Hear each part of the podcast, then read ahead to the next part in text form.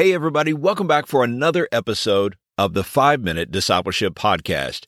My name is Lauren Hicks, and every day I share 5 minute episodes to help you grow in your faith. This podcast is about discipleship and spiritual growth. This week, my wife and I are leading a group from our church on a tour of the Holy Land, and we are excited to be in Israel to walk where Jesus walked. So, this week on the podcast, I'm sharing the episodes that have been listened to the most. These are the listener favorites, and I hope they are a blessing to you.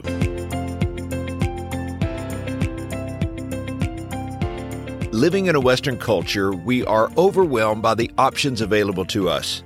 In fact, we've never had more options than we have today. If you want to watch TV, there are literally thousands of options, especially now that we have on demand content. The Starbucks Global Chief Marketing Officer has said that they now offer 80,000 possible drink combinations. No matter how you enjoy your beverage, they can make it. You can order a tall non fat latte with caramel drizzle, or a grande iced sugar free vanilla latte with soy milk, or how about a decaf soy latte with an extra shot and cream? The options seem endless.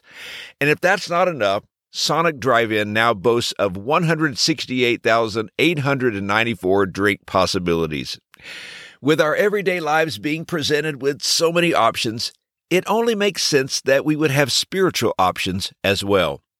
In fact, it's never been more popular to be indecisive and vague about your spiritual beliefs. Why narrow your beliefs down to one religion, one path, or even one God? The philosophy that there are many ways to God has been perpetuated for years, and it's appealing. Why? Because it puts us in the driver's seat. This belief allows us to be in charge of our spiritual lives, not a deity that we cannot see. It feels empowering to be in charge of your own life. But this idea breaks down quickly when we understand that all roads can't possibly lead to God. And here's why God has chosen only one road to reach Him. The path to his gate is narrow. Now, we like the idea of a path of our own choosing, but this is not something that God allows. Here's how Jesus defined it in Matthew chapter 7 verses 13 and 14. Enter through the narrow gate. For wide is the gate and broad is the road that leads to destruction, and many enter through it. But small is the gate and narrow the road that leads to life, and only a few find it. We understand the wide gate and the broad road. This is the path that leads to many options that we might choose. But what is the narrow gate? The narrow gate is Jesus. This is the road God has chosen, and it's the only one He has chosen. Instead of being amazed that there is only one way to God, we should be amazed that there is a way at all. It's only because of the grace and mercy of God that we have any access to Him. The Bible says in 1 John chapter 5 verse 12, he who has the Son has life, but he who does not have the Son of God does not have life. Jesus said in John 14, 6, I am the way and the truth and the life. No one comes to the Father but through me. Notice that he didn't say that he was a way or that he is one of the ways. He said he is the way. To reject God's path and to be insistent that you will find your own path is a decision that ends in destruction. It's like being lost in the woods and finding the well worn path out to safety, but instead you refuse the path and insist on finding your own way in the woods. It won't end well. I can't help but think of Proverbs chapter 14 verse 12 which says, "There is a way that appears to be right, but in the end it leads to death."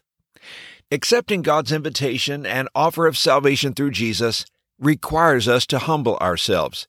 We lay down our own designs and intentions and submit to God's plan of salvation. With his death on the cross, Jesus did for us what we could not do for ourselves. He gave us access to God and a plan of salvation. Yes, it's a narrow gate, but today I'm thankful that there is a gate at all. And here's today's challenge. Have you entered through the narrow gate? It's the gate that leads to life, and you can enter through the gate God has provided by placing your faith in Jesus Christ and by making him your Savior and Lord.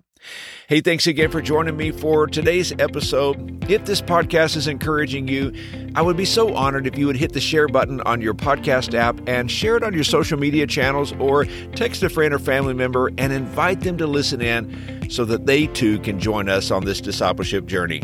I hope you have a great day, and until next time, let's continue on our journey as followers of Jesus.